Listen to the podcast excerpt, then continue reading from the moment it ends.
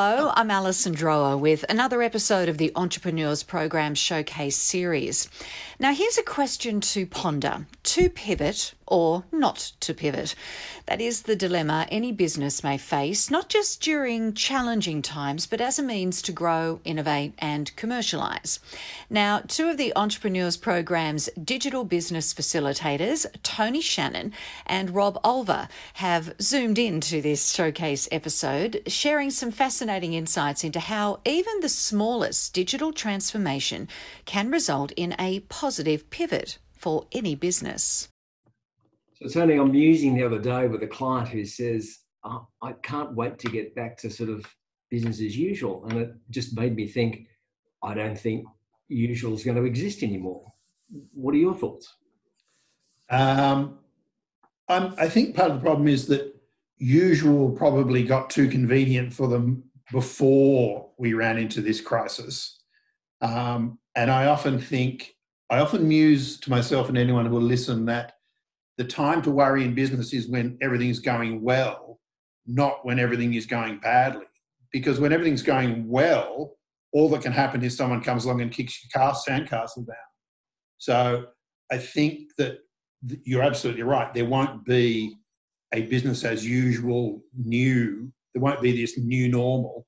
There'll be this new up and down that we're going to run into. I think we'll talk pre-COVID and post-COVID. I mean, you know, I don't. I think the space for companies between themselves and their customers is completely changed forever. I, there's, in my mind, there's no going back. I mean, what we really need to try and get our customers to think about is writing down all the lessons that they are learning now or about to learn, so that we don't end up in a situation where in six months' time we've all slid back into our old bad habits or all the great ideas to change the way we do business, diversify our customer bases, suddenly evaporates in oh yeah, I've just got to put this little bushfire out, or I've got this old problem over here again. Or you think you think there's been a bit of a she'll be right, mate, with our sort of 29, 30 years of back-to-back growth. You know, you get the sense we've got a bit flabby. I mean, I think looking at the businesses that we're talking to that are now really trying to struggle to adapt, the heart of it seems to be digital. The pivot to digital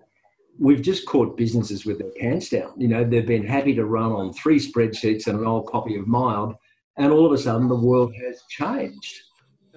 Not just digitally. I think we need to be a little bit careful that we don't just go, oh, this will all be solved by going digital, by, you know, um, let's build an e commerce site and it'll all be okay.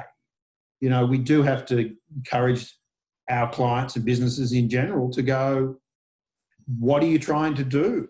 You know, what, what, how would you rebuild your business starting from scratch again?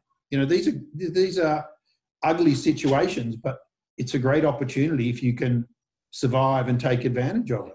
One thing that's been interesting, though, and I think we, we talked on this too just recently, is that some businesses that I'm working with are using this sort of enforced confinement to reflect on maybe what they could do and what they should be doing in the business. And they're doing things that they probably haven't had time to do before. I know a business that doesn't have enough work for its staff in their main jobs, but they've move them all onto writing digital content for their website and their marketing channels. Um, and so potentially there will, there will be businesses that will come out of this stronger by using the time to do that kind of long overdue maintenance, for want of a better word. Yeah. Yeah, without question. I mean, I think, you know, you do need to be a little bit careful. There's only so many times you can reconstruct and redesign your website. See, and, and, and people need to start thinking differently about who's a competitor, who could they possibly collaborate with, um, I'd like to see people who, who take advantage of the fact that everyone is now in a similar kind of predicament. And now it might be a good opportunity to reach out to people and go, what could we do together? What skills have you got that I could use? What have I got that you could use? And what markets are we going after together? So we're not going to compete, but we might be able to, you know, be stronger together there are, you know, there are certainly other interesting businesses out there that have just completely emerged from nowhere. What we had that guy from the theatrical industry. What was his? his he's he's, um, he's received quite a bit of sort of media attention lately, and and good on him for sort of seeing what skills he had and going, well, what can I convert this into? And most importantly, is there a customer base for this? So he basically went, as I understand it, went from building huge stages for large concert tours, including something I'm glad I never saw, which was the castle for the Edinburgh Tattoo, something I'm glad I missed. Um, uh, decided that he could build flat packed, reassemblable desks for all those people who were suddenly at home with their uh, with their partners all working from home and their children all being educated from home, um, and suddenly finding out that they actually only had one dining room table.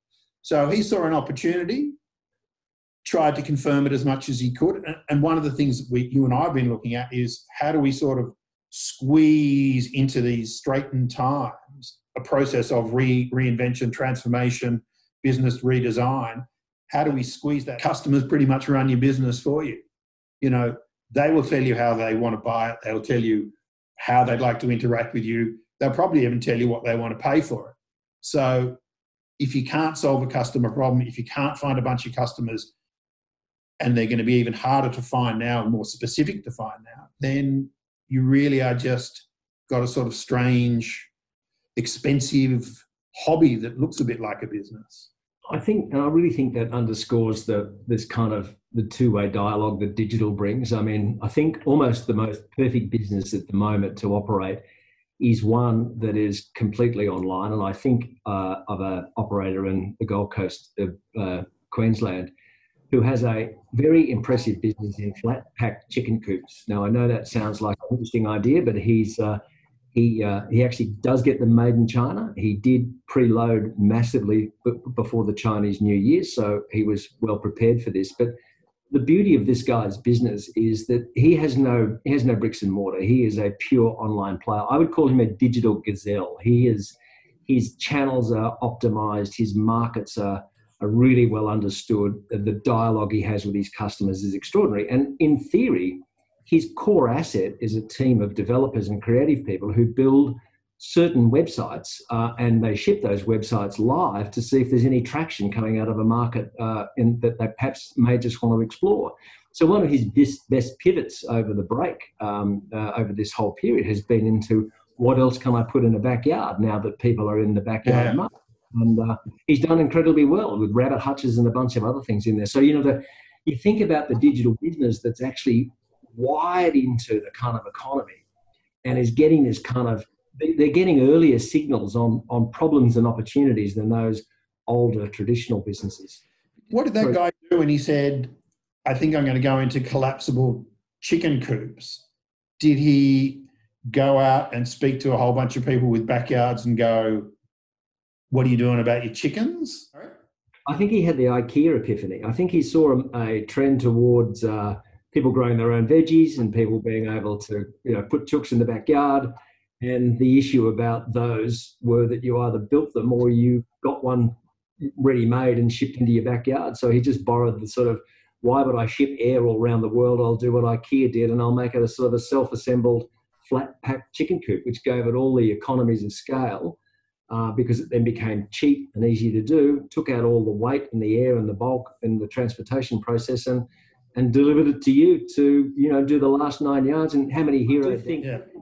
Let's let's talk a little bit about new service, this rapid business model transformation service, which is really it's, it's really been a genesis out of the food industry because we, we have found a lot of food producers and processors who have been completely dependent upon the hospitality and food service industries who have found themselves overnight completely without uh, any customers and without any opportunity to move product. And a lot of them have got warehouses full of surplus product.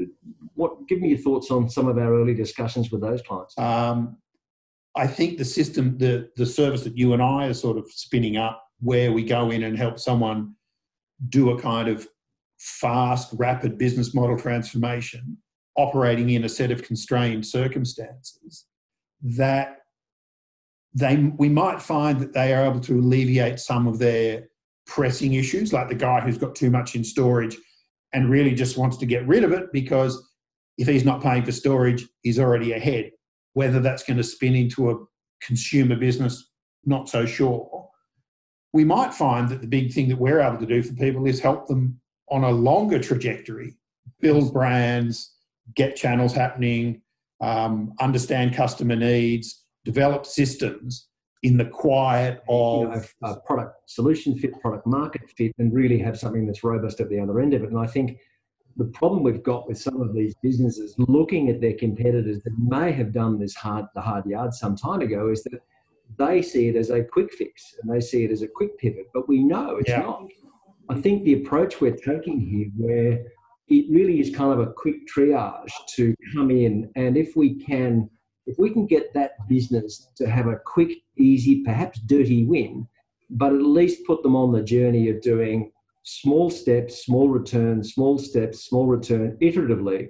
I think we've got a hope of then when things move to slightly easier terms, not only will we have the business that has a heartbeat there, but the business will have a small beachhead in a new market with a new business model they've never had before. And then they can take off on the longer term journey, potentially to a, a new business and a new business model. But, but I, I think it's interesting the kind of people we're meeting at the moment who are at best desperate, aren't they?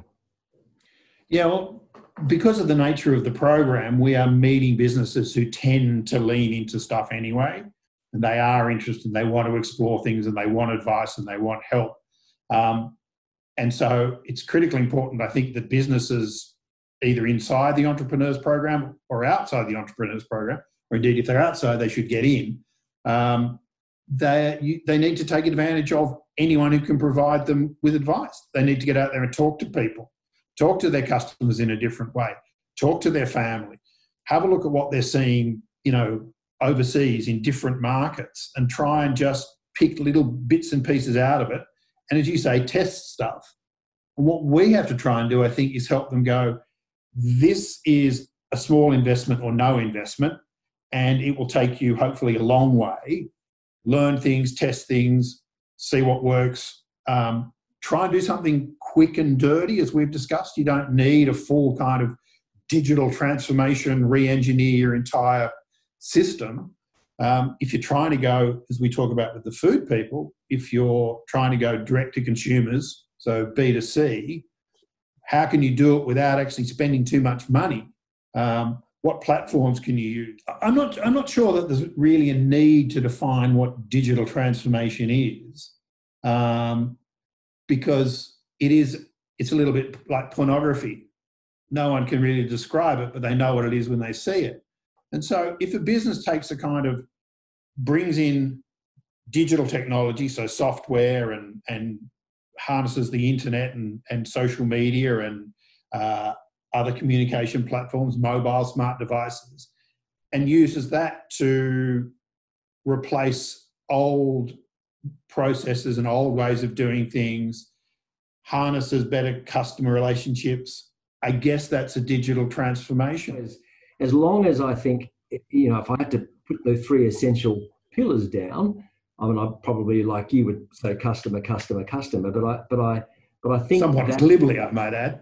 Yeah, yeah, but I think that's the that is the that is the kind of starting point for this stuff. So I think the other thing that people need to remember is that you don't need um, as sexy and attractive and funky as it might seem. You don't need to build a whole new universe of stuff you can if you if you find the worst part of any service or product and solve that one particular problem and these days that's likely to be a digital solution to that problem or a, a digital way of exploiting an opportunity you only have to make one little bit of it better. You know if if the taxi industry had gone you know what people would really like to not have to fumble around for cash as they got out of the cab in the pouring rain or find the credit card and get the chit and ask if they needed to print it out and da da da da. If the taxi industry had just gone, look, we're going to run this sort of automatic account debiting system, Uber might never have needed to exist. So you don't have to, they don't have to solve every problem for every customer.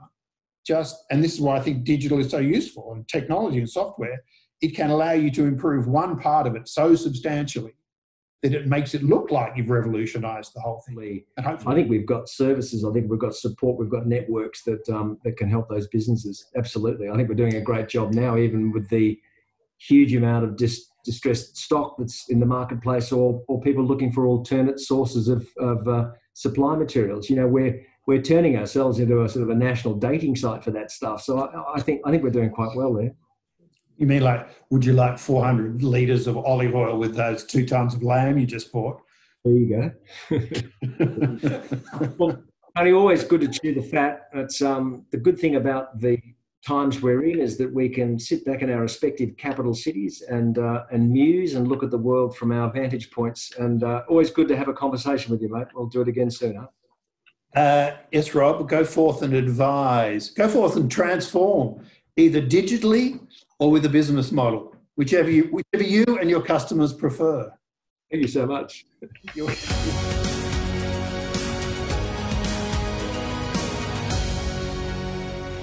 You can find out more about the Entrepreneurs Program and what it can offer to grow, innovate, and commercialise your business by checking out business.gov.au forward slash EP.